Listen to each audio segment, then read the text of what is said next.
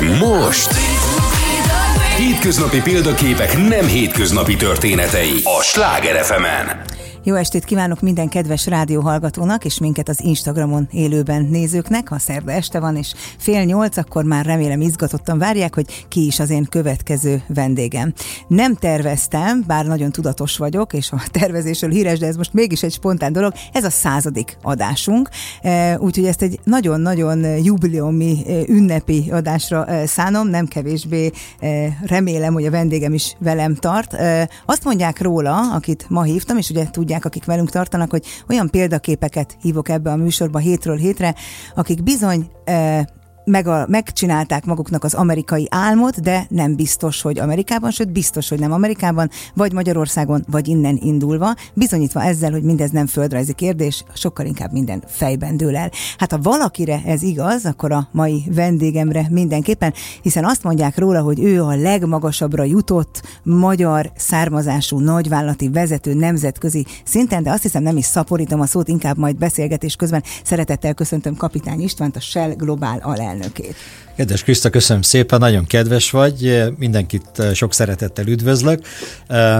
Apró korrekció, nem igen, magyar származású, hanem magyar. Magyar, bocsánat, igen, a magyar származású az, aki elment, nem jön vissza, és úgy érzi, és hogy már picit más, én meg ugye magyar állampolgárként dolgozom nagyon sokat külföldön, de nyilvánvalóan magyar vagyok. És a másik, hogy az amerikai állam az tényleg érdekes, amikor mondtad, akkor mosolyogtam rajta, mert ugye Budapestről egy pesti srác elindul, és én nekem azért sikerült az amerikai állam, abszolút, mert egy nagy amerikai vállalatot vezettem két évig, és akkor tényleg az volt az érzésem, amikor abban a nagy irodában voltam, hogy na itt van ez a pesti srác, és mint Jockey Hewing a Dallasban, ugye fölhívtam a feleségemet, és skype-oltunk, és mondtam, hogy Cili, nézd meg, ez hát óriási, itt a lábaimnál hever Houston. Úgyhogy ez sikerült, és nyilvánvalóan ez az kell, hogy az ember egy-két dolgot megpróbáljon az életben, ha nem próbálja meg, akkor nem fog sikerülni. Ez a Houstoni irodád akkora, amekkorára azt mondtad, hogy az egész magyar Shell beleférne. Igen, igen, és igen. Fogunk erről is beszélni, hogy az elnöki parkolóba hogy került egy Toyota a te tulajdonodból. Toyota Corolla, igen. Corolla. Mert nem rossz autó, csak Houstonba az. És mondták, hogy ilyen elnök nem járhat. Nem. Sok mindenről lesz ma szó, mert hát tulajdonképpen azt gondolom, hogy a legnagyobb félelmem az, hogy ez az egy óra kevés lesz veled. Lehet, igen. Mert ha csak számokról beszélünk, akkor gyakorlatilag harminc millió vásárló naponta, aki tulajdonképpen hozzá tartozik, nyolcvan ország, negyvenöt ezer kereskedelmi egység, hát ez ötszázezer alkalmazott kollega, inkább így fogalmazunk, tehát hogy ezek felfoghatatlan számok, és hát itt ülsz velem szemben. Igen, igen. Én ma kevesebbet szeretnék, természetesen beszélgetünk a vállalatokról is, és, és a fontos feladataidról, de tényleg sokkal inkább érdekel az, hogy, hogy a pesti kisrác, amit mondasz, hogy jut el arra, hogy London, Dél-Afrika, Németország, sok-sok országban éltél, dolgoztál, sikerre vitted az éppen adott feladatodat, mert abban hiszek, hogyha látjuk, hogy másnak megy, akkor kicsit jobban hiszünk abban, hogy nekünk is sikerülhet. Igen, itt beszéltünk a magyar vonatkozására. Az én nagyapám az fűszeres volt Debrecenben. És dolgoztál is a fűszerboltban? Én dolgoztam, ott persze a fűszerboltban nyári szabadság alatt, nyári szünidőben, és sokszor kérdezték tőlem ugyanezekkel a számokkal, hú, hát ez milyen nehéz lehet azt vezetni. Hát én azt gondolom, hogy Józsa bácsi fűszerboltját nehezebb volt vezetni, mert nem lehetett senkinek delegálni. Nyilvánvalóan uh-huh. minden vásárolt személy szerint kellett ismerni, nem voltak digitális kütyük, amik megoldják helyettünk a munkát. A kis füzet, nem a papír? Ő kis füzet volt, és a szovjet kiskatonának is lehetett adott esetben hitelt adni, úgyhogy nagyon érdekes, ez misztifikálva van egy picit nyilvánvalóan nemzetközi üzleti élet. Nem hiszem, hogy sokkal nehezebb lenne, mint hogyha valaki ezt Magyarországon csinálja, Magyarországon vezettem vállalatot. Mm. Én Amerikában például sokkal egyszerűbbnek találtam, és könnyebbnek egy vállalatot elvezetni, hiszen óriási a piac, óriási a vevői kereslet, nagyon nehéz hibázni, hiszen olyan mértékű fogyasztás van. Úgyhogy én azt gondolom, hogy mindent a helyén kell kezelni, alapjaiban az embereknek meg kell állni a helyüket ott, ahol épp dolgoznak, és hogyha ez egy nagy amerikai vállalat, vagy egy nagy nemzetközi vállalat, vagy egy kisebb magyarországi cég, egy vezető attól jó vezető Amerikában is, meg Magyarországon is, hogy úgy vezeti az embereket, hogy azok képesek legyenek többet elérni, az alatt, a tevékenység uh-huh. alatt, amit ott töltenek, és jobban érezzék magukat, mint ők gondolták valaha is. És az én tapasztalatom szerint az a sikeres üzleti vezető, aki képes egy ilyen csapatot, egy ilyen hangulatot kialakítani, és ez lehet Németországban, Dél-Afrikában, Amerikában, Angliában, ezeken a helyeken dolgoztam, és ez igazából nagyjából ugyanúgy működik. Milyen egyszerűen hangzik, pedig hát nyilván nem ilyen egyszerű. Amikor te kisrác voltál, persze Józsa bácsi fűszerboltjában már azt is megtanulhattad rögtön, hogy ugye ő tőle elvették a boltjait, aztán valahogy vissza került hozzájuk, tehát hogy egy, igen, gyakorlatilag igen. Ez, a, ez a kudarc megélése már családi mintában is van, bár olyan sok kudarc nincs mögötted. De mi szerettél volna lenni gyerekkorodban? Pilóta, pilóta. Hát ugye az édesapám az malév főpilóta volt, úgyhogy én, én pilóta szerettem volna lenni, az volt az álmom.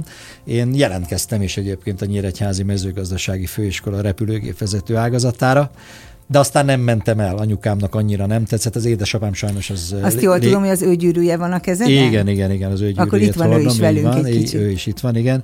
Ő sajnos meghalt egy légi szerencsétlenségben Párizsban. Hát nem Párizsban, tudom, édesanyád nem támogatta. És anyukám hogy... nem annyira örült ennek a választásnak, úgyhogy ezt a vonalat nem erőltettem.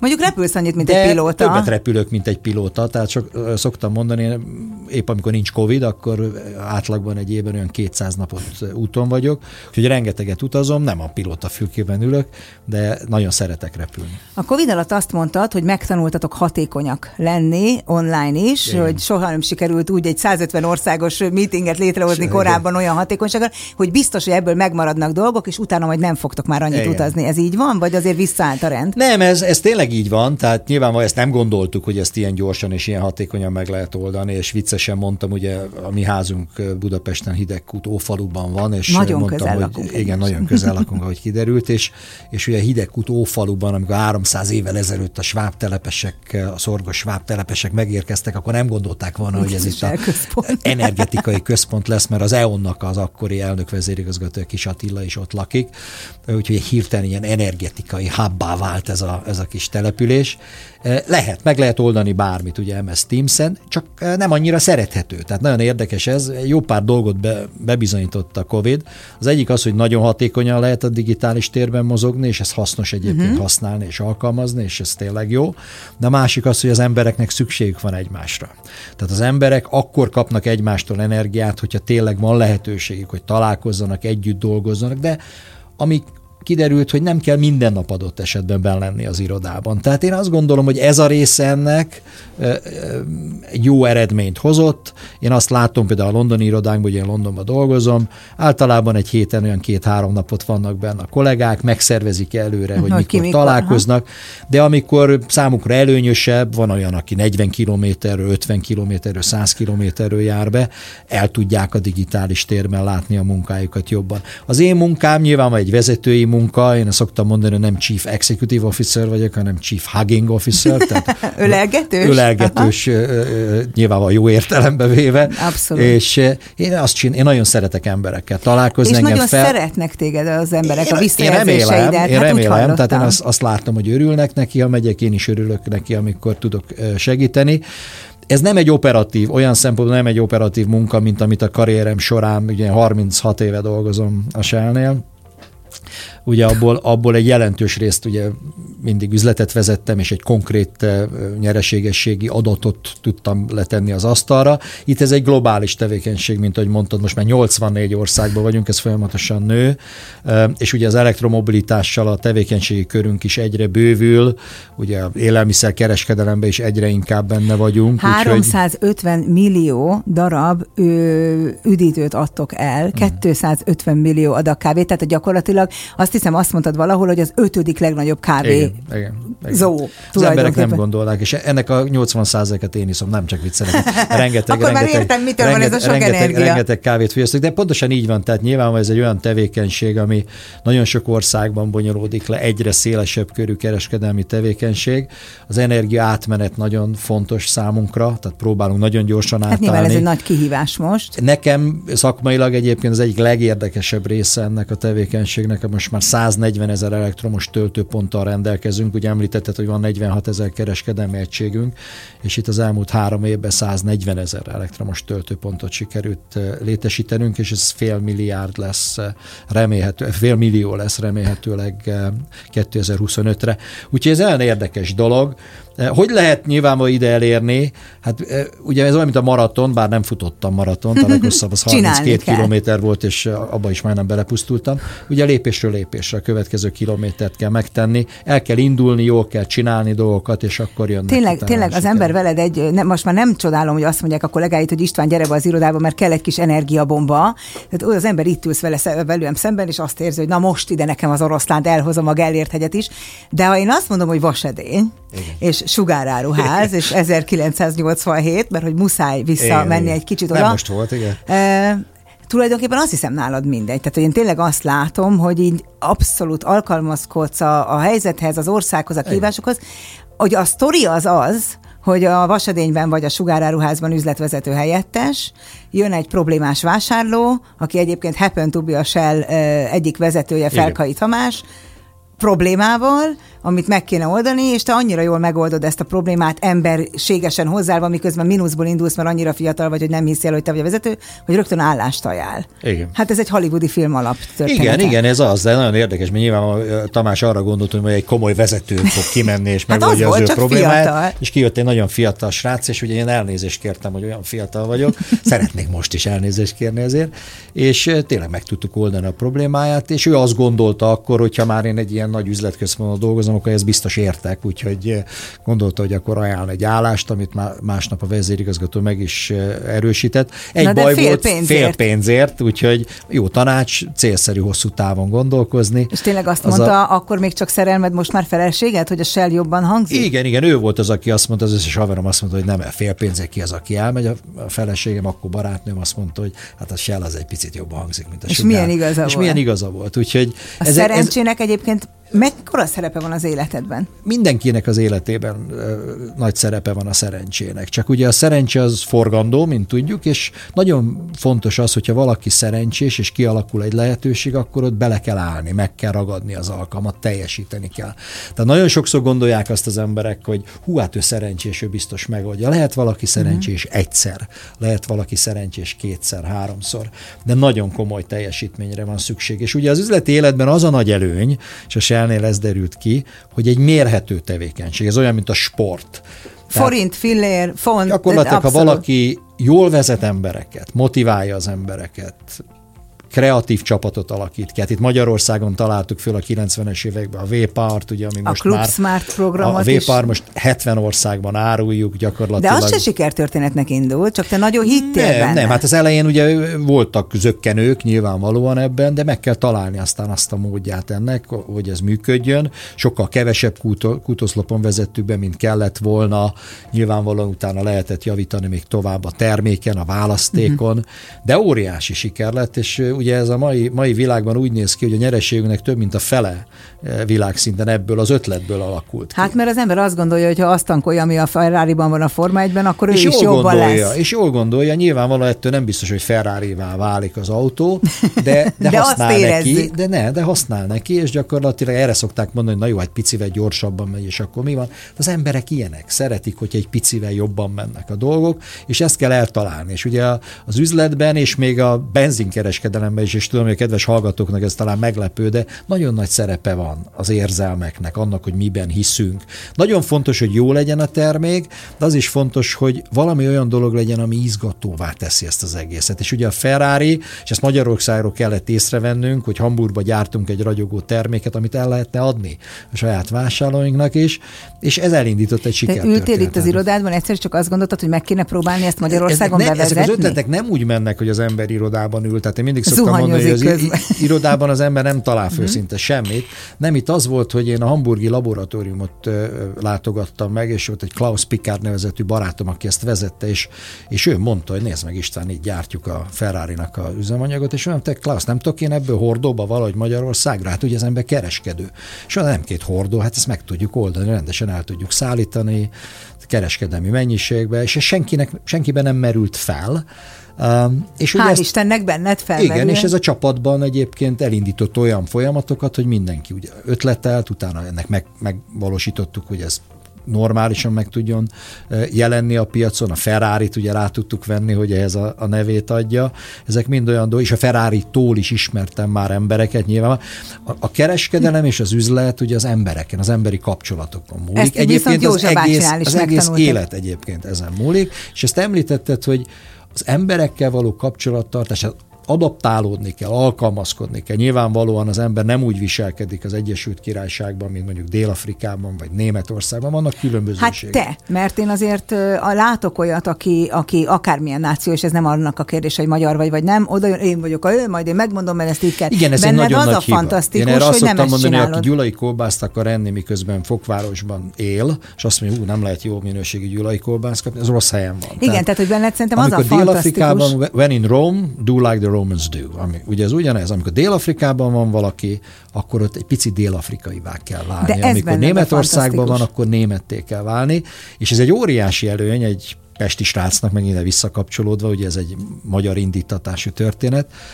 Ezeket én mind úgy élem meg, amikor visszanézek, mint hogyha több élete lett volna az embernek, hiszen adaptálódik egy másik közeghez. Ez nem azt jelenti, hogy nem autentikus és föladja magát, mert nyilvánvalóan ez nem így működik. Nem tiszteli a környezetet. Csak pusztán nem azt mondja Németországban, hogy mi ezt Magyarországon így csináljuk, vagy Dél-Afrikában nem azt mondja, én Amerikában ezt így láttam, mert az emberek nem ezt akarják hallani. Hát nem kisebbségkomplexust akarnak maguknak. Igen, igen. Ők azt szeretnék, hogy valaki megértse a helyi helyzetet, és arra a helyzetre egy arra a piacra megfelelő ötlettel álljon elő. Hát ugye a németországi történeted legendás, hogy nem beszéltél németül, mikor oda küldtek, mondták, mondta viccesen a főnököt, hogy hát nem baj, mert nem nyelvtanárt keres. Hát ez neki könnyű volt, mert, mert ő tiroli volt, tehát ő beszélt németül egész. Hát mondjuk bizonyos német ajkúak szerint nem, nem beszél nem, németül, hát én, aki igen, tiroli. Nem értem a németjét egyébként. De hogy, de hogy gyakorlatilag oda mentél, és a kevés német tudásoddal annyit mondtál, hogy ez vagyok én, a feleségemmel jöttem, meg a két kutyámmal, meg a papagájommal, meg a két lányommal, hogy látták azt, hogy te nem nem oda mész, mint valami gyarmatra ok- okosítani, meg tanácsot osztani, nem te itt vagy, és velük akarsz dolgozni. Ez nagyon érdekes dolog volt, mert ez kétezer-kettőben volt, és uh, ugye akkor én Közép-Kelet-Európát vezettem a Shell-en belül, és a, és a magyar, magyar Shell-nek voltam a vezérigazgatója, és nagyon jó volt, minden nagyon jó ment, és a német Shell, a, ami gyakorlatilag egy vegyes vállalatként működött egy másik nagy német vállalattal, hát a csőd szélére került, és elvérzett egy német, elvérzett két holland, és akkor a, a tiroli főnököm, aki akkor az európai alelnök volt, az mondta, hogy akkor vessük be a magyar csodafegyvert István, aki, aki biztos, hogy másképp fogja ezt csinálni. Mondhattál mint a... volna nemet? Mondhattad volna, hogy nem teljes megyek? Mértékben, teljes mértékben. Én egyébként előtte arról voltam híres, hogy öt állásajánlatra mondtam nemet, és ezt tudom tanácsolni a egyébként belül? Mindenkinek. A Shell-en belül, mert olyan állásokat ajánlottak, ami előléptetést jelentett volna, de én azokat az állásokat nem tudtam volna jól megcsinálni, nem voltam rájuk alkalmas, meg nem érdekelt a finomítói, mit tudom, alelnök Európára. Aha. Tehát az olajfinomítás és Kapitány István azért messze ember, van egymástól. Tehát aki is, szóval, hogy én nem töltenék el túl sok időt, az üzleti része érdekel, értelem. De maga az, hogy hogyan működik egy olajfinomító, engem speciál nem. Én nagyon tisztelem azokat az emberek, akiket szeretik, de ők jobbak nálam uh-huh. ebben. Én nagyon sokszor mondom, és ezt láttam nálad is egyébként, olvastam én is rólad, hogy arra kell koncentrálni, sokszor, amiben jók vagyunk. És abba kell hát még jobbakká válni. Hát minek szembesíteni valakit azzal, amiben nem jó, mert ha már negyven éves koráig nem lett jó, meg harminc, abban már nem annyira hát, lesz szoktam jó. Szoktam mondani, hogy a Messit nem szokták sűrűn a kapuba állítani. Hát igen, tehát azt kell... röpködne jobbra-balra, de nem biztos, hogy elkap nagyon sok labdát. Úgyhogy én azt gondolom, hogy mindenkinek azt kell csinálni, amiben hát világszínvonalút, vagy legalábbis nemzetközi színvonalút tud nyújtani. Jól kell csinálni azt a dolgot, amit, amit szeretsz csinálni. Nagyon sok fiatalnak adok tanácsot, magyaroknak is, és nagyon sokat mentorálok, egyébként, mint a Menedzser Szövetség elnöke is, mi mentorálunk. Erről akarjuk mentor is program, majd kérdezni. Programjaink vannak. De én mindig azt mondom, hogy a karrier az nem egy pozíció. Tehát ne akarj elnök vezérigazgató lenni, vagy nem ez, nem ez a karrier. A Te karrier csak teszed az a dolgod. Az, hogy, hogy olyan dolgot csinálj, amiben jó vagy, és egyre jobb kell, hogy legyél benne, és élvezd az utazást. Most már mondhatom nyilvánvalóan visszatekintve egy hosszabb utazás után, de én tényleg élveztem minden egyes percét. Jaj, még azért a, nem múlt időben mond, a, nem, mert még nem, nyilván, nyilván, hogy nem, nem húzom le a rolót, de az ember azért visszanéz harminchat év, és minden egyes pillanata jó volt.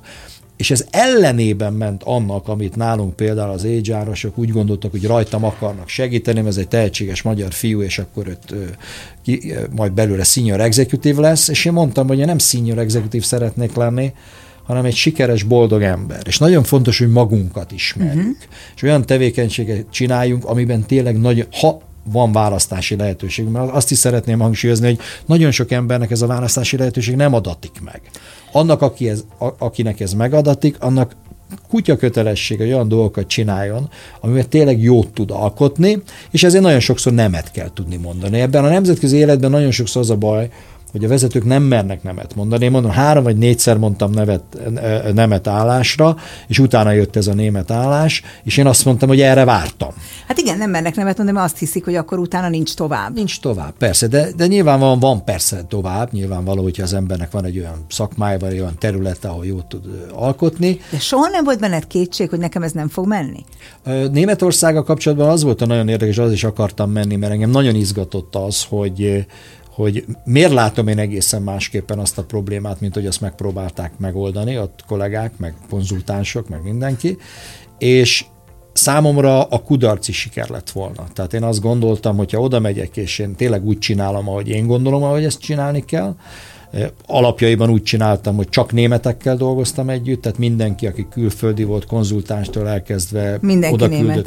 Nem, ahogy mondtad, nem sleppel mentem, tehát nem a közép-kelet-európai kollégáimmal, akikbe bíztam. De ezt vallad is, hogy nem kell senkit vinni magadra. Nem, nem, nem kell, mert nyilvánvalóan azért mész oda, mert azokat az embereket kell, kell vezetni, az a feladat, és ezt a németek egyből levették, ez nagyon érdekes. És én nem dolgoztam előtte Németországban, nem benned. beszéltem németül. Az a híres beszéd, amiből ugye idéztél, hogy nem beszéltem németül, és ugye József mondta, hogy nem baj, nem nyelvtanára van szükség, mert jó beszéltek németül, akik csődbe vitték a vállalatot.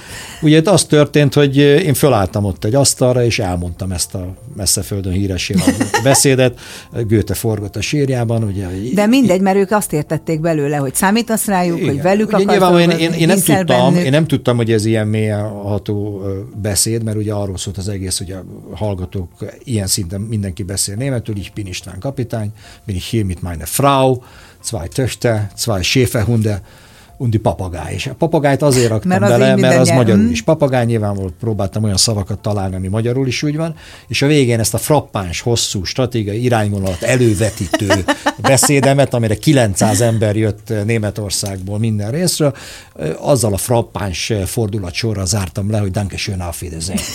És hirtelen nem tudták, hogy ezt komolyan gondoltam. Azóta idéznek belőle, azt mondják, hogy ez az egyik legjobb beszédemet, azt nem csodálom, ez biztos a legrövidebb. Egyébként ott megtanultál németül? Megtanultam, persze ott nem volt lehetőség nem megtanulni, tehát ott nincs olyan változat, hogy nem tanulsz meg, mert nem beszélnek hozzád más nyelven, tehát gyakorlatilag az, az elég egyértelmű. Igen, mesélsz arról, hogy egyébként később tartottál még kicsit hosszabb, vagy mélyreható beszéleket nem, hát is, ez, ahol nem ez, stimmelt a derdilász, de sem, imádták, ez a, ez hogy németül beszélsz. Ez a mai napig közlekedési rendőrt kell állítani elő, hogy ez beállítsa a derdilász, de ők beszélnek jól németül, és értenek téged. Én, én, a, én a német Shell felügyelőbizottságának vagyok az elnöke, olyan frappáns, ropogós poroszossággal vezetem ezeket a felügyelőbizottsági üléseket, ő nem ismerné rám, de hát nem ezeket szeretném hát, a legjobban. Hát mert ott is idomulsz. Nyilván ott is van egy oka, hogy miért vagyunk ott, mit kell csinálni, mik, a, mik az alapvető szabályok, de ott is sokkal, de sokkal lazább a légkör ennek ellenére, hogy én ott vagyok, mint, mint egyébként lenne. Ezt egyébként nem, nem mondod, hogy el sem tudom képzelni, tényleg nem tudom elképzelni, hmm. de ha már nyelvtudás. Megérkezel először is Londonba, amikor is azt hiszed, hogy tudsz angolul, igen. És ott kiderül, hogy mégse? Nem értetnek téged, vagy te nem? Mert ezt valahol nyilatkoztat, igen, hogy igen, azért igen. Az egy pofon volt. kilencvenegyben mentem először dolgozni Angliába, és nagyon érdekes, hogy a Shell-ből én voltam az egyetlen, aki értett gyakorlatilag a kiskereskedelemhez, mert mindenki volt szerződtetve, a kiskereskedelem, mint a bolti kiskereskedelemről. De már akkor voltak shopok? Hát a, a Shell-nél Magyarországon igen, itt voltak, azért szerződtettek engem, a Shell Interág áruházakat hoztuk Tényleg. létre. Ez volt az első munkám.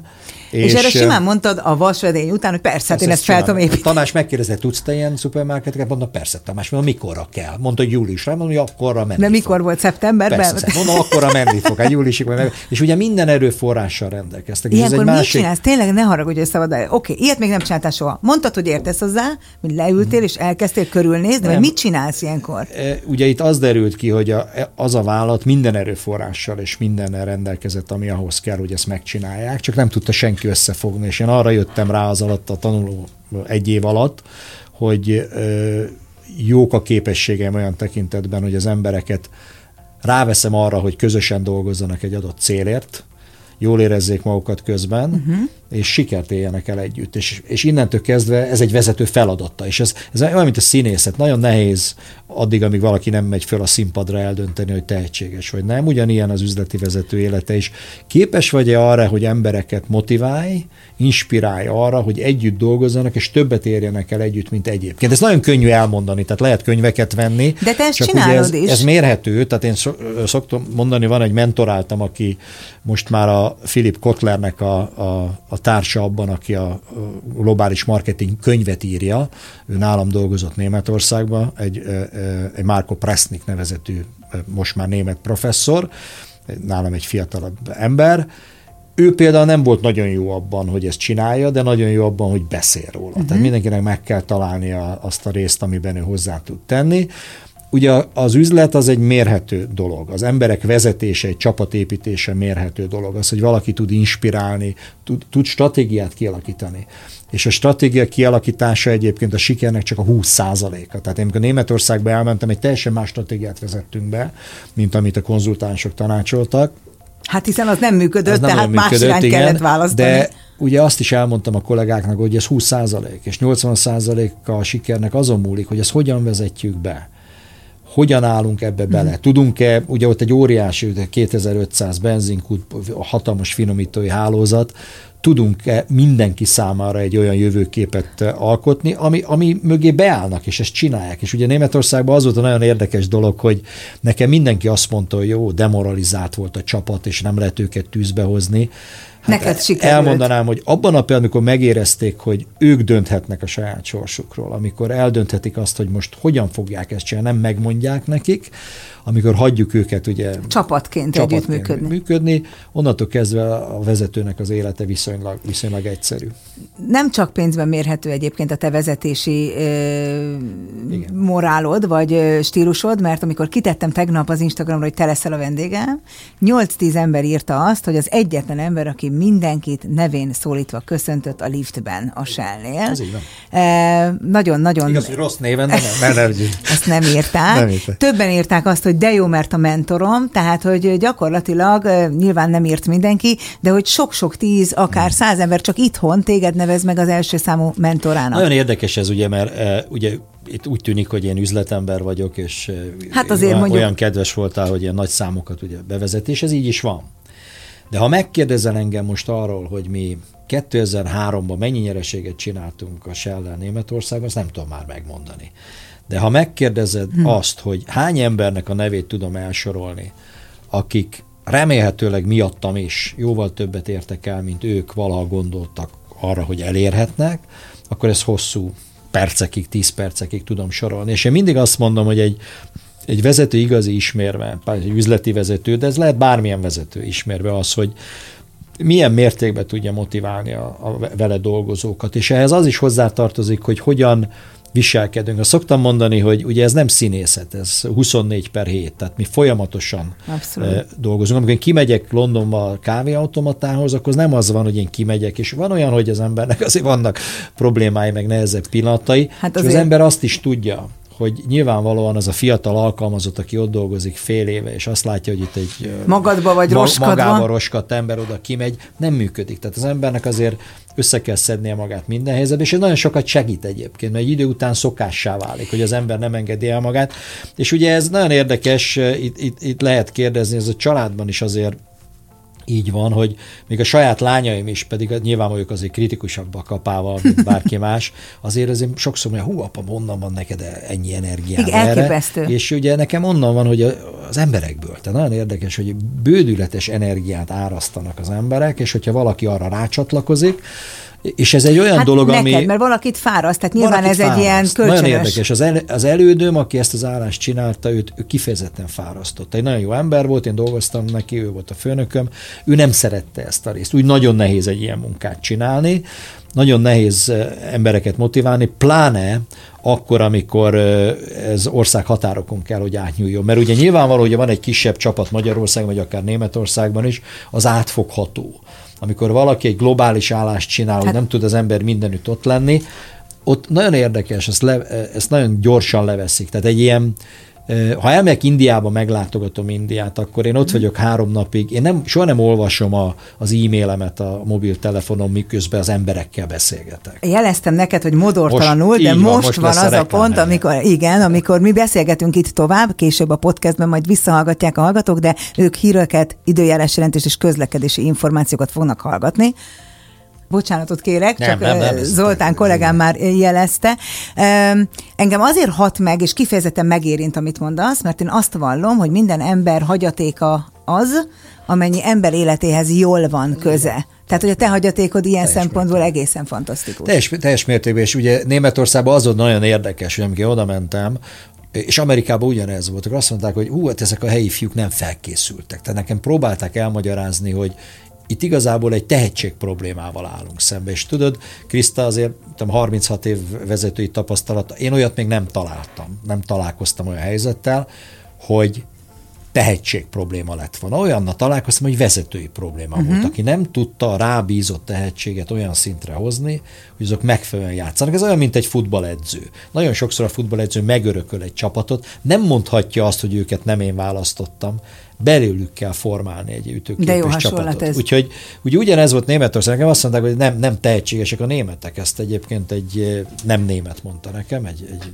vezetőbeosztású ember, és mondta, hogy érdekes, mert Magyarországon úgy látjuk a németeket, hogy nagyon jó iskolarendszerük van, felkészültek, ragyogó iparral rendelkeznek. Mondom, hogyan választottátok ki a nálunk dolgozó, mit tudom, ezer fehér galléros, tehát vezetői beosztásban levő embert, valami speciális kiválasztási szisztéma volt, hogy mert ha eldobsz ezer téglát a német egyetemeken, akkor találsz, mit tudom én, nyolcszáz nagyon jó embert. Hogy sikerült csak olyat találni, aki nem jó. Nyilvánvalóan nem ez uh-huh. volt a probléma, nagyon sokan ezek közül a német kollégák közül ragyogó pályafutást futottak be, és nem biztos, hogy sikerült volna egyébként. Úgyhogy ez nagyon, nagyon érdekes dolog, amikor az ember ezt végig gondolja, hogy, hogy mitől működik egy dolog. És ez nem magyar vagy német specifikus. Például Amerikában én elmentem, egy ugye, hatalmas kenőanyagvállalatot vezettem, ami a Shellnek a vállalata, és itt volt ez a Jockey Hewingos sztori. De hát nagyon érdekes, hogy egy pesti srác tanított marketinget az amerikaiaknak. Hát ez se szokott így lenni, hogy a magyar cowboy tanítja őket, hogy ezt hogyan kell csinálni. Más látásmódod volt biztos. Amikor én megérkeztem oda, költséget csökkentettek. Én ezt imádom, azt a történetet, mert én azt tanítom egy csomó előadáson, hogy ugye ott az volt, hogy nem elég hasznos a, vagy nem elég hatékony az üzletmenet, csökkenteni költségcsökkentést, hmm. és azt mondtad, hogy nem az a baj, hogy költségcsökkentés, hanem nem elég nagy a haszon. Igen, meg a profi. Hallottam, ugye Józsa bácsi, érdekes, amikor szegény biztos, hogyha lenézett fentről, ugye mondta, hú, fiam, ezt jól bevetetted, mert mondtam, hogy nem a, nem a, a, a költség sok, a bevétel a kevés. Jó, de utána előálltál azzal, hogy a Super Bowl-on kell hirdetni, aminél nincs drágább lehetőség. Igen, igen. Ugye, mert ott nyilván az volt, hogy ők úgy gondolták, hogy sikeressé költségcsökkentik magukat, ami ebben a az egy márkázott termék értékesítése során sose előnyös dolog, hogyha valaki ilyet csinál. Ennek oka van, hogy miért álltak így hozzá. Ezt teljes mértékben megváltoztattuk. Ugye azt imádom, a prioritás is nagyon fontos, mert ugye akkor egy nagyon nagy reklámbudgettel rendelkezett ez a cég, ilyen száz millió dollárossal, de csináltak, mit tudom én, százötven projektet, és ugye én mondtam, hogy akkor csináljunk százötven helyett mondjuk kettőt. Uh-huh. Maximum, de inkább egyet, és abba álljunk bele, és akkor az volt, hogy feltaláltuk azt, hogy gázból állítunk elő kenőanyagot, ez most a hallgatók számára csak azért érdekes, mert a gázból először ilyen vízre hasonlító cseppfolyós állapotú anyagot hoztunk létre, és abból készítettünk gázt. Ennek technikai előnyei is voltak, de a legnagyobb előnye az volt, hogy erre a vásárlók azt mondták, hogy wow, itt ilyet még nem láttam, ezt is lehet. És ugye ezt el kell utána adni, és Amerikában úgy lehet eladni dolgokat, hogyha az ember arra költ. Uh-huh. Tehát ez volt az, hogy ugye hirdettünk a Super Bowl alatt, amit soha nem tettünk meg előtte, az Astros baseball stadiont béreltük ki. Jay Lenoval akkor. Jay Lenoval, és nagyon érdekes volt, hogy nyilvánvalóan hosszú történet a Jay Leno, mert nekem a kilencvenes években mondta ezt egy amerikai, hogy azt tudod Isten, hogy úgy nézel ki, mint egy híres amerikai sztár. Ez Dél-Afrikában mondta, és gondoltam magamban, hogy fú, hát ez jó, George Clooney, vagy Sylvester Stallone, és mondta, hogy Jay Leno. Hát és erre én nem tudtam, hogy ki a Jay Leno, ah. őszintén megvan, és nem volt internet, mit tudom, kilencvenkettőben, és két hónap múlva találtam egy ilyen folyóiratot, és megláttam, hogy hogy néz ki a Jay Leno, nem szerettem az amerikait, és utána hosszú idő után én Amerikába megyek dolgozni, és ugye az amerikaiaknak be kellett mutatkoznom. Ugye nem tudták, hogy most jön egy magyar, én életemben nem dolgoztam kenőanyag területen, jön egy magyar mm-hmm. oda, nem olyan sokat tudnak Magyarországról, az nyilvánvaló. Igen, keverik is, ami hol van. És ugye az ember úgy volt, hogy mondom, akkor mikor találkozom a csapattal, és mondta a titkárnőm, hogy nem találkozunk. Hát mondom, azt hittem, hogy az a szlogán, hogy one team. Mondta, az a szlogán, hogy one team, de nem jövünk össze, mert drága. Hát mondom, mennyi a drága? Azt mondja, huszonöt ezer dollár. Mondom, figyelj, Debi, én huszonöt ezer dollárt a saját zsebemből berakok, csak azért, hogy találkozhassak az embereimmel, de erre nem volt szükség.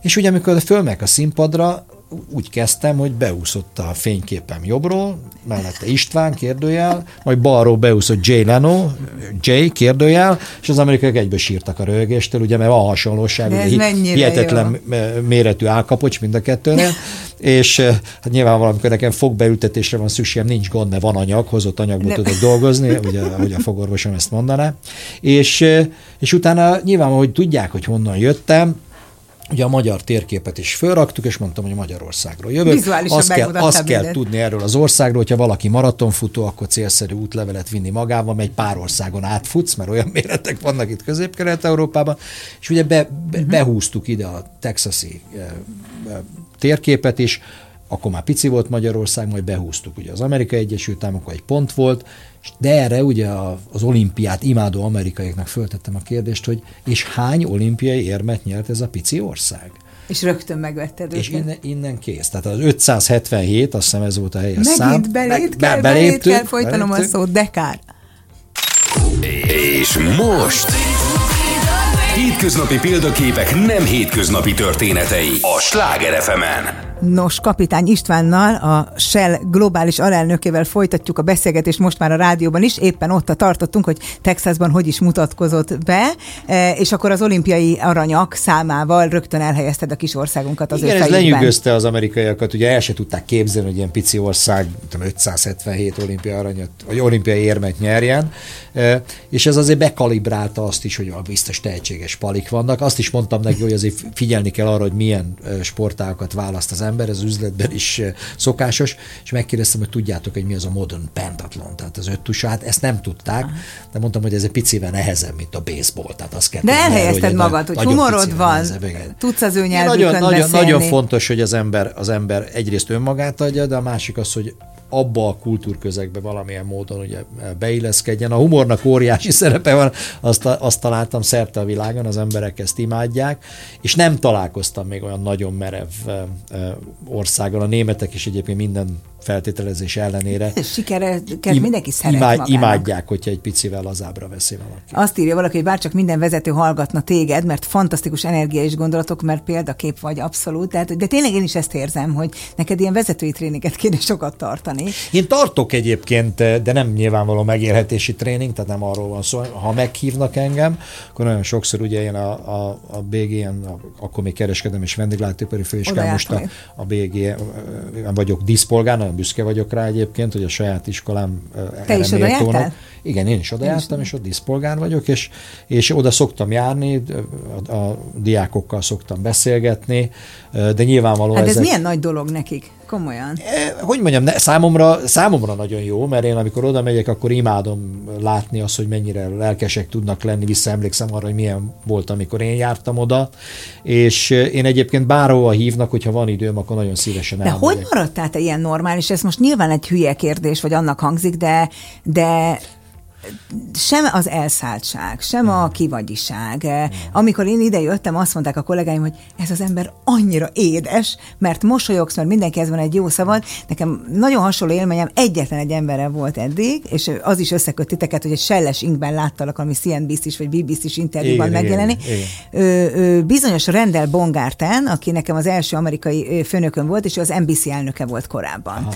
Ő volt nagyon hasonló hozzáállása a világhoz, mint neked. Mindenkitől tanulni akart, mindenkihez nyitott volt, slágerrádiós, meg emiszes inkben járt, ha olyan rendezvény volt, és ezt igen. Ő teljesen természetesnek érezte. Hát ugye ez, ez egy érdekes dolog egyébként, mert amikor a C N B C-n volt egy interjú, ahol, amire én készültem egyébként, ugyanúgy, ahogy téged is meguglisztalak, ugye, meg te is engem majd látom elég rendesen, de nyilván az ember felkészül, és egy, egy hölgyre vártam ott a C N B C-n, és azt gondoltam, hogy jó lesz, mert ő is mesterre járt, a lányom is mesterre járt, és gondoltam, akkor rá tudok csatlakozni, és híres volt arról, hogy... Na, ez a gonoszkodós. Gon- gonoszkodós volt egy picit, de gondoltam, hogyha ilyen apa figurát veszek, akkor nem biztos, hogy ne- nekem esik.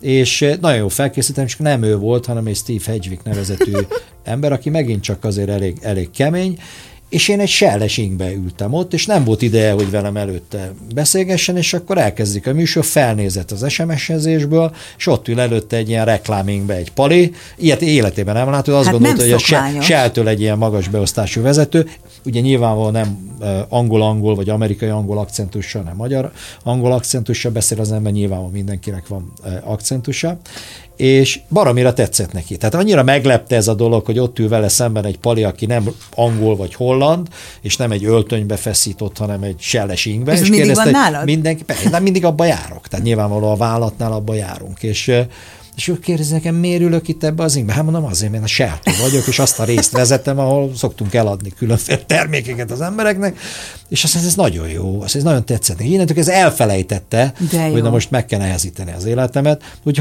hasznos az egyébként, hogyha az emberekkel kapcsolatot létesít valaki, ilyen vagy olyan szinten. Az üzletben pedig teljes mértékben a legfontosabb dolog. Tehát a technika, én mindig, hogyha föl... Azt kell tudni, az én alelnökeim, akik nálam dolgoznak, soha nem a technikai tudás alapján kerülnek felvételre. Tehát jó, hogyha ért hozzá, az egy előny, hanem mindig a viselkedés. Az, imádtam, ahol azt mondod, hogy úgy teszteled, vagy azt figyeled, nem is azt mondtad, hogy teszteled az embereket, figyelem, hogy, hogy hogyan beszél a, a, a, a takarítónővel, vagy a titkárnővel, igen. És másként és beszél-e. Abszolút, mert ha másként ha, az ha nem jó ember. Ha a testbeszéde lekezelő egy nála alacsonyabb beosztásban levő emberrel, a, viszont a testbeszéde megalkuvó, hogyha úgy érzi, hogy a hierarchiában felette levő emberrel beszél, akkor ő valószínűleg nem jó vezető. Tehát lehet, hogy egy uh-huh. megfelelő szakember, de nagy valószínűsége nem egy jó vezető. És ott derül ki, hogy ki milyen vezető, hogy mit mondanak róla a kávéautomatánál, amikor épp nincs ott, amikor tényleg őszintén beszélnek róla. Nem azt jelenti... Hát ugye Jeff Bezos én, én, ezt én nem, mondta, nem hogy ez a személyes márkán. Biztos rólam is mondanak olyanokat, aminek nem biztos, hogy örülnek. Képzeld, én nem hallottam, pedig mennyi. Szerettem volna, mert azért ilyen sikermagasságban biztos van, akinek én. Nem te vagy a szíve csücske, de csak jót mondanak róla. A Shell-nél az a nagyon érdekes dolog, és tudom, hogy nem a reklám helye itt, és elnézést kérek, hogy egyébként beszélek hogy lehet mondani, mert a, hát... a, a vállalatról, de... E, azokkal az emberekkel is, akikkel nem értek egyet, azokkal is nagyon jó a viszony. Tehát nagyon érdekes. De nemzetközileg mindenhol. Nemzetközileg. Tehát olyanokkal is, akikkel szakmai, éles szakmai viták vannak, bármikor elmegyek sörözni. És akkor milyen vagy, mikor éles szakmai vita van? Kemény igen, vitapartner igen, vagy? Igen, hát ezt is meg lehet kérdezni a kollégáktól. Igen, én azt gondolom. A másik dolog, hogy akkor kell keménynek lenni, én azt gondolom, amikor valaki a főnökével beszél, vagy a vagy valaki olyannal, akivel komolyabb konfliktus levezetése nehezebb, mert a hierarchiában esetleg az ember fölött áll. És nagyon fontos az, hogy az ember a saját csapatáért kiálljon. Tehát Amerikában és Németországban is, amikor egy teljesen más stratégiát csináltunk, mint amit eredetileg elképzeltek, amikor a nálam magasabb beosztásban levő levők megpróbálták azt lefújni, én mondtam, hogy ez, ez lehetséges, csak akkor nem mi vagyunk a csapat. Tehát úgy, úgy hogy van, amblok fölállunk, és elmegyünk, és olyankor bele kell állni, uh-huh. mert az alapján ítélik meg a vezetőt. Nagyon kell vigyázni arra is, hogy a, a kollégákkal, akik nálunk alacsonyabb beosztásban vannak, maximális tisztelettel kell állni. Én mindig azt mondom egyébként a mi szakmánkon belül, hogy a shoppeladók, a benzinkutasok azok, akik ugye nekünk a gólokat lövik. Hát mi annyira lehet. Vagyunk jók, mint ők, és ezért amikor kimegyünk egy töltőállomásra, bemegyünk egy shopba, akkor a maximális tiszteletet kell megadni nekik, hiszen nem ők azok, akik a legmagasabb fizetést kapják. Hát olyannyira, hogy, hogy mesélted valahol, hogy az egyik kollégád, közvetlen kollégád magas beosztásban eltöltött egy napot egy shop dolgozóként, és azt mondta, hogy ezt nem bírnám még egy napig. Igen, nálunk az van, hogy minden egyes alelnökömnek kell dolgoznia kúton, és az egyik hát. Volt közülük, aki egyébként nagyon értelmes volt és felkészült, de azt mondta, hogy életében még ilyen nehéz napja nem volt, és ez egyébként maximálisan egyetértek, mert amikor én csinálom, hát ez egy borzasztó kiszolgáltatott. De te kutasnak helyzet. Is beállsz. Én beállok, csak nyilvánvalóan nem vagyok jó benne. Tehát az ember nyilván abban jó, a csacsogás részében jó vagyok, csak ennek vannak azért technikai részei, és akkor emlékszem... Hangosan felkacagtam, mikor igen. egyszer valakit megdudlisztál azzal, hogy hát nem jött össze a német állás, és ide kerültél vissza. Igen, igen, igen, igen, de sajnos, és akkor sajnált, mert régen ismert már, és nagyon érdekes ez egyébként, mert benzinkutas ruhában voltam, és nem ismert meg, mert nem nézett rám. És akkor mondtam neki, ez én vagyok, és akkor kérdezte, hogy mi történt, és mondtam, hát Németországban azért nem sikerült annyira, és most épp ez jutott. És akkor úgy sajnált engem, és akkor mondtam neki, áll, csak viccelek, nyugi. De ez a legnehezebb állás. Ugye van egy, van egy kollégám, az Alföldi Pista, aki Fehérváron kutas, ő akkor jött a Shellhez, amikor én, Én bejártam az egész világot, ő ott dolgozik azóta, én azt gondolom, hogy az ő karrierje legalább olyan szép, ha nem szebb, mint az enyém, csak egészen más kihívásokkal kellett megküzdenie. Én azt gondolom, a bizonyos szinten nehezebb kihívásokkal. És vele néha találkozol? Igen, szoktunk találkozni, megöleljük egymást, nyilván nagyon régen igen, ismerjük. Igen, ő is nyolcvanhét, meg nagyon, nagyon sokan vannak egyébként még most is a Shellnél, akik már harminc-harmincöt éve dolgoznak ott, ami egy nagyon nagy dolog. Ezt mennyire szerinted, mennyire köszönhető a te szellemiségednek? Solti Andi volt itt nem ebben a székben, igen, akinek egyébként köszönhetem, hogy ma igen, itt vagy. E, és ő is nagyon hasonló értékekről igen, beszélt, ő is a mentoraként igen, emlegett téged. Szóval mennyire indul ez belőled, hogy ez egy ilyen nagyon elfogadó, nagyon színes vállalat most? Én, én azt gondolom, hogy a Shell általában olyan. Tehát ezt nem, nem, nem Kapitány István teremtett. Én azért vagyok harminchat éve a Shellnél, mert ez egy ilyen közeg, amelyik úgy érzi, hogy a sokszínűség az előny. Tehát az én ázsiai alelnököm az egy egyiptomi muszlim férfi, aki gyakorlatilag egy, egy bodybuilder és egy férfi modellnek a keveréke, hosszú cofja van, és mondták nekem, hogy ő nem lehet Ázsiában alelnök, és kérdeztem, miért nem, és akkor nehezen tudták uh-huh. megválaszolni politikailag korrekt módon, és mondtam neki, de hát az ámét imádni fogják öt perc után, ugyanis senki nem a cofját nézi öt perc után. Hát de ezt te tudod magadból, mert de kisebbségből tehát, indultál mindig. Amikor emlékszem, elmentem Németországba, akkor nagyon érdekes, mert a Kossuth Rádióba behívtak meg akkor, és hogy hú, hát ez hogy van, hogy én és nincs kisebb érzésem, és mondtam, mert nekem nincs, remélem nekik sincs, mert én megyek oda vezetni őket, úgyhogy én azt gondolom, egy picit túl van dimenzionálva egyébként valakinek az, hogy milyen nemzetiségű. Én, én a magyarságomat is úgy élem meg, hogy én egy pesti srác vagyok. Én, hogy mondjam, imádom, én angolul is nyomom egyébként, tehát nincs semmi probléma. Hallottam, hallottam. Igen, tehát én nyomom tiszterőből, de az embernek az anyanyelvén beszélni, valahova tartozni, ez egy jó dolog, de ez nem egy komparatív előny. Tehát én nem attól vagyok jó vezető, hogy magyar vagyok, valaki nem attól rossz uh-huh. vezető, hogy magyar. Ez egy olyan dolog, amit élvezni kell, ez a, az élet sava borsa, hogy valaki valahova tartozik, és valamilyen kultúrközegben nőtt fel. Én a lányaimnak, ugye a Rejtő Jenőt olvasom fel a lányaimnak. Tehát én annyira imádom, és ők akkor nevetnek, ha én olvasom. Nekik sikerült átadni ezt a fajta életszeretetet, én azt gondolom, hitet, hogy igen, igen, nagyon. nagyon ők nagyon. Mit csinálnak? Igen, mind a ketten, le, lehet, hogy látták a fizetési cse- szalagomat, mert mind a ketten üzleti végzettségűek, tehát mind a ketten mesterképzőt végeztek, az egyik az Imperial College-ban, a másik a King's College-ban, Angliában. Hát ők főleg külföldön éltek, uh-huh. és azért az egy óriási dolog, hogy hogy a, a kisebbik, amely ő sose járt magyar iskolába, a Kriszti egy-két évet, de, de ragyogóan beszélnek, írnak, olvasnak aha. magyarul. Soha nem tanítottuk őket egyébként írni, olvasni. De gondolom, úgy beszéltek vele. Ja, attól írni nem tanul meg, hogy beszélsz. De, de, de mondtuk neki, hogy ez úgy van magyarul, hogy ahogy írod, úgy olvasod, de és jó, úgy hát mondod. Azért ez a ti, ti. És, és rengeteget olvastak ők egyébként angolul, és megtanultak magyarul maguktól olvasni, írni. A mai napig a Kriszti az Magyarországon dolgozik, és ragyogóan érzi magát, nagyon jól dolgozik, a Meli meg Londonban él velem, és ott dolgozik. Nagyon érdekes, mert ugye én a feleségem itthon él, én Londonban élek, minden két hétben hazajövök, és ez a hosszú boldog házasság titka, hogyha valaki hozzám jön feleségül. Van köztünk ezerháromszáz kilométer, de, de én jóval több időt töltök akkor vele, mint egyébként nagyon sok magyar férj, aki itthon van, mert akkor elmegyünk vacsorázni, megyünk hát, aktívan valahova, töltitek aktívan az, időt. az időt. És ez mindig egy más életciklus, tehát a házasságunk elején... De ez mindig így volt? De külön... is, nem, nem. nem mindig, egy, mindig együtt voltunk. Hát hiszen Németországban is ment Németországban a kutyákkal és a papagájjal. Mindenütt ha? együtt voltunk, csak itt úgy alakult, az ő édesanyja sajnos meg betegedett, és úgy érezte jobbnak, hogyha közelebb van. Mm. Ezek különféle élethelyzetek, persze, amit megint csak meg kell oldani. Hát de végül is mindegy, hogy innen utazgatsz, vagy Londonból, úgyse vagytok együtt, nem csak vagyunk, akkor hétvégén. Ő nekem azt mondta, amikor Houstonba jöttünk, azért is, hogy Budapestre jöttél meg Londonba, hogy teljesen mindegy, hogy hol várok rád. Igen, tehát hogy ez ilyen úgy, szempontból. Ilyen szempontból teljesen mindegy. A naptáradat a Forbes magazin egyszer közölte, igen, ezt most megnéztem, hát egészen intenzív. Ennek ellenére mégiscsak te válaszoltál nekem például egy e-mailre tegnap. Te igen, magad, igen, és igen, nem igen, titkárnő, és nem. nem. Ezt te így csinálod mindenkinél, hogy magad kezeled a telefonod, az e-mailedet? Igen, igen, igen. Hát én azt gondolom, hogy az üzleti életben nem csak én vagyok így vele, tehát nyilvánvaló, hogy vannak mondjam, tradicionálisabb hozzáállások is, de ezt mindenki, tehát a nemzetközi üzleti életben mindenki, nyilvánvaló most már mobiltelefonon végezzük a levelezést is, általában állandóan úton vagyunk, tehát hogy én arra várok, hogy a titkárnőm elolvasson valamit, és azt mondja nekem, hogy erre reagálni kell, akkor nem reagálunk semmire. Úgyhogy...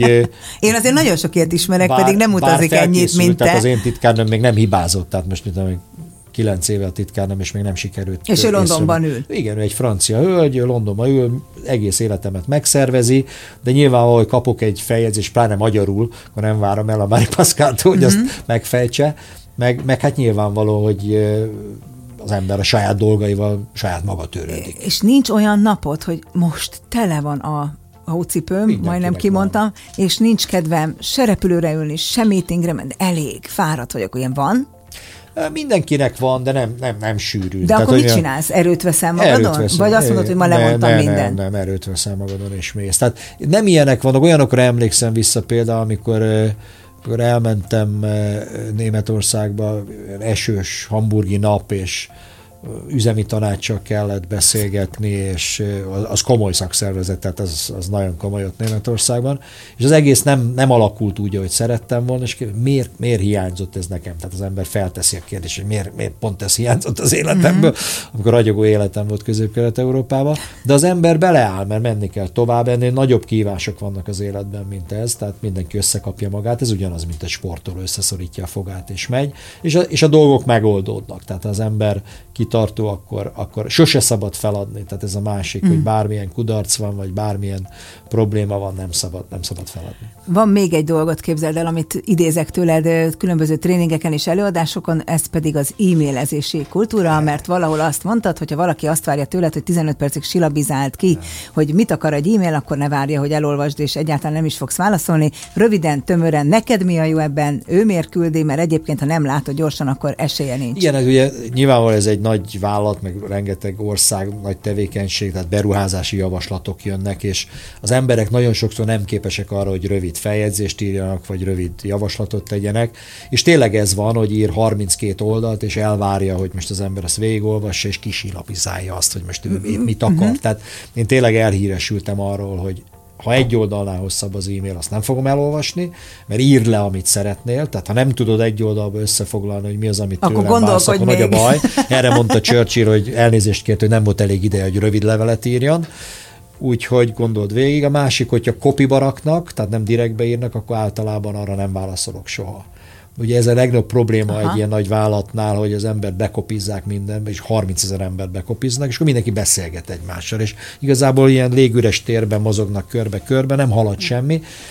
Nem lenne ezzel baj, mert nyilvánvalóan szeretek csacsogni ebből is. Ki, ebből de te élőben szeretsz. Na de élőben, és nyilvánvalóan az embernek dolgoznia kell, el kell végezni a különféle dolgokat, és ez nem segít.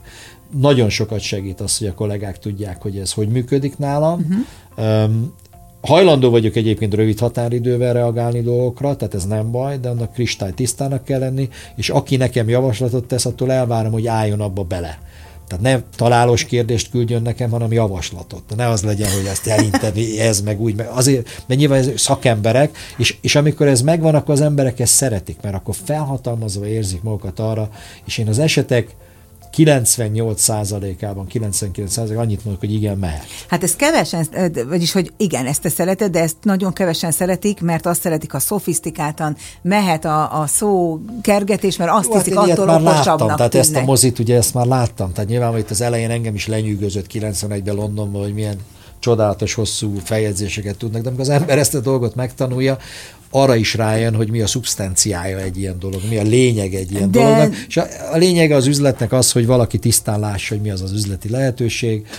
Nyilvánvalóan én elvárom tőlük, és tudom, és látom is rajtuk, hogy ragyogó szakembereink vannak. Én nem olvasok el harminckét oldalt arról, ami az ő munkája, mert nem feltételezem, hogy ő azt nem uh-huh. csinálja meg jól. De ezt előadásodon is látom, szakmai konferencián, a YouTube-on elérhető, hogy olyan ér... tehát, hogy nem beszélhettél volna a fosszilis energiákról, meg nem tudom mi, teljesen körmondfont módon is, de nem teljesen közérthető emberi nyelven, hogy mindenki értse. Mindenki reagál rá egyébként, tehát a nagy nemzetközi konferencián, még olyan közegben is, amikor éppen nem a legbarátságosabb közep, hogy a fölmész, van egy kanadai konferencia, amit elnéztek a, a Corporate Relations osztályunkon, mert gyakorlatilag elég erőteljesen fosszilis energia elleni és oda konferenciára beküldtek engem oda az oroszlán barlangába, ahol úgy kezdték, hogy felvezették, hogy ezek a nagy energiavállalatok ilyen meg olyan mértékben hibásak, és akkor utána jön a, a beszélgetés a színpadon a, a hölgyel, aki ezt vezet, és ő is imádta, hogy ezt pozitívan reagáltam le, mert nyilvánvalóan lehet ilyenkor átmenni védekezőbe, defenzívbe, ugye minket ilyen dinoszaurusznak írtak le, hogy kihalás előtt vagyunk pillanatok, és én berobbanok a színpadra, és mondom, hogy igen, hát a méretem alapján olyan dinoszauruszos vagyok, de ilyen nagyon agilis, ez, de pont agilis, agilis dinoszaurusz, de egy kis, kis madárit röpködök jobbra-balra, és nem ezt várták, mert nyilván azt várták, hogy jön egy, jön, egy, jön egy pali, aki majd ott magyarázkodik, és nincs, nincs semmi okunk arra. Én pont ezt láttam, és itt állapítottam azt meg, hogy iszonyatosan jó, hogy közérthetően, humorral eh, beszélsz. Én ott úgy kezdtem egy olyan konferencián, ahol nem annyira szeretik a, a, a benzintárságokat, hogy tegye föl a kezét, aki vépár tankol. Ugye, és ez ilyen veszélyes dolog volt, mert ez Kanadában... Vagy bejön, vagy nem. Igen, nem teszi föl senki a kezét, de feltették a kezüket, és akkor mondtam a többiek, aki nem tette föl a kezét, szünetbe jöhetnek hozzám, itt vagyok, majd meggyőzöm őket. A szél, és ugye vásárlókról beszélt, emberekről beszéltem, nem, nem pedig a technikai részéről. Mert az aki tud angolul, azt nézze meg, mert abszolút a harmadik vagy a negyedik találat a neved után a YouTube-on. Az a szomorú helyzet van, hogy az utolsó, utolsó pár percünk maradt, és én nem állom meg, hogy ne kérdezem meg, persze karrier nagyon fontos, de hogy kapcsolódsz ki? Mi az, amit téged kikapcsol? Meg golfozni, nem golfozol, azt nagyon tudom. Nagyon jó a kérdés, nagyon jó a kérdés, és meg ugye nagyon nagy szerencse, hogy itt mi magyarországi bázis, azért mondtam, hogy nem magyar származású, igen, magyarok vagyunk. Igen, ezt rosszul mondtam az elején. Hidegkúton van a házunk, Balatongyörökön van a nyaralónk. Hát Zolnai Judit szokta Zolnai emlegetni, Judit, hogy kislány korában a strandon, hogy ismert meg. Így van, és ugye rengeteg barátom van Magyarországon, akik nem Kapitány István, mint üzletembert ismerik, hogyha most ezt hallgatják, egyébként nevetgélnek is, mert meg kapom egyébként a izék oktatás után. Nem büszkék rá, hogy ugyanolyan maradtál. Persze, de ilyenkor csak a cinkelés megy nyilvánvalóan, mert ugye mi barátok vagyunk. Nagyon sok olyan barátom van, akinek hála Istennek semmi köze az üzleti élethez. Ez is segít abban, hogy az ember egy pillanatig sem gondolja magára, hogy ő most valami csodálatosan különleges valaki.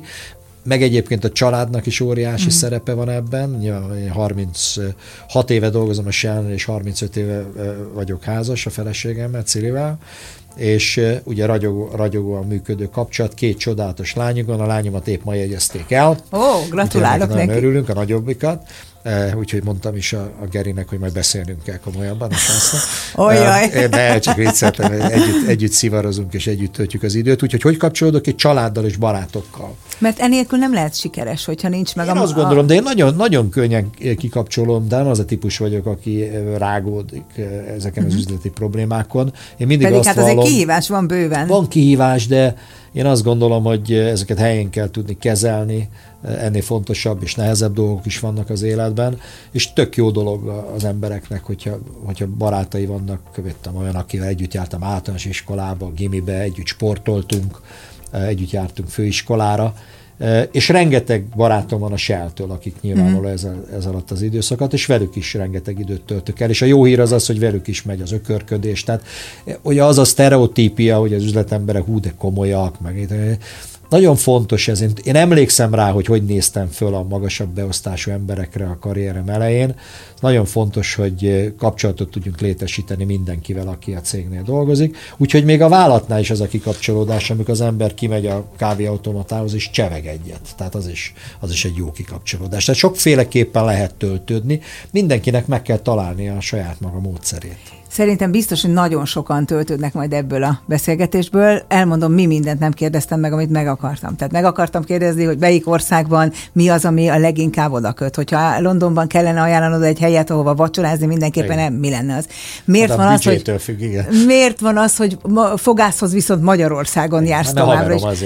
Neki is meg kell élni valamiből. Egy csomó-csomó kérdés bennem marad, de azt gondolom, hogy ezek sokkal inkább érdekelnének engem, és nem... Majd beszéljük. Rendben, nagyon. Nagy, és még a menedzser szövetség elnökségét akartam megkérdezni, hogy az miért volt fontos az az életedben, de azt hiszem, hogy érintőlegesen elmondtad, hogy fontos, hogy a magyar vezetőknek is lehessen segíteni, átadni igen, a tapasztalatot igen. és a tudást.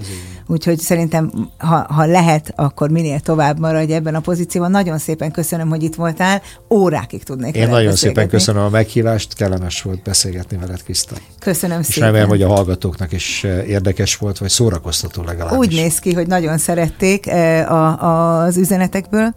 Hát kedves hallgatók, és minket az Instagramon nézők, az elmúlt egy órában Kapitány István, a, globál, a Shell Global alelnöke volt a vendégem, és csak azért mosolygok, mert tényleg tele vagyok energiával. Valószínű, tényleg igaza van a Shell dolgozóknak, hogy Istvánnal egy teremben lenni is fantasztikus dolog. Én sok mindent tanultam ma, bízom benne, hogy ti és önök is, de nem mind inkább üzleti és siker és karrier út, hanem emberségből tanultam ma nagyon sokat. E, tulajdonképpen azt, hogy miért fontos emberként egymással beszélgetni, miért fontos egymással kapcsolódni. Bízom benne, hogy ezt valamilyen utat mindenki kapott, és kis ajándékot a puttonyába. Ennél bonyolultabban ezt nem tudtam volna lezárni, de hát most egy ilyen pátoszos életérzés van rajtam. Minden esetre köszönöm mindenkinek, aki itt volt e, velünk. Jövő héten szerdán este fél nyolckor is lesz hétköznapi példaképek, nem, példa, nem Na, újra elmondom. Jövő héten szerdán is lesz hétköznapi példaképek, nem hétköznapi történetei is sikerült, még csak százszor mondtam el. Ugye, ez a századik adás volt, amikor is Dengs Emese lesz az én vendégem, aki egy felsővezetői karriert Nepál szerelmeseként átváltoztatott minden másra, ami nem üzlet és nem siker, viszont az ő szemében a legnagyobb siker. Akkor is tartsanak velem, vigyázzanak magukra.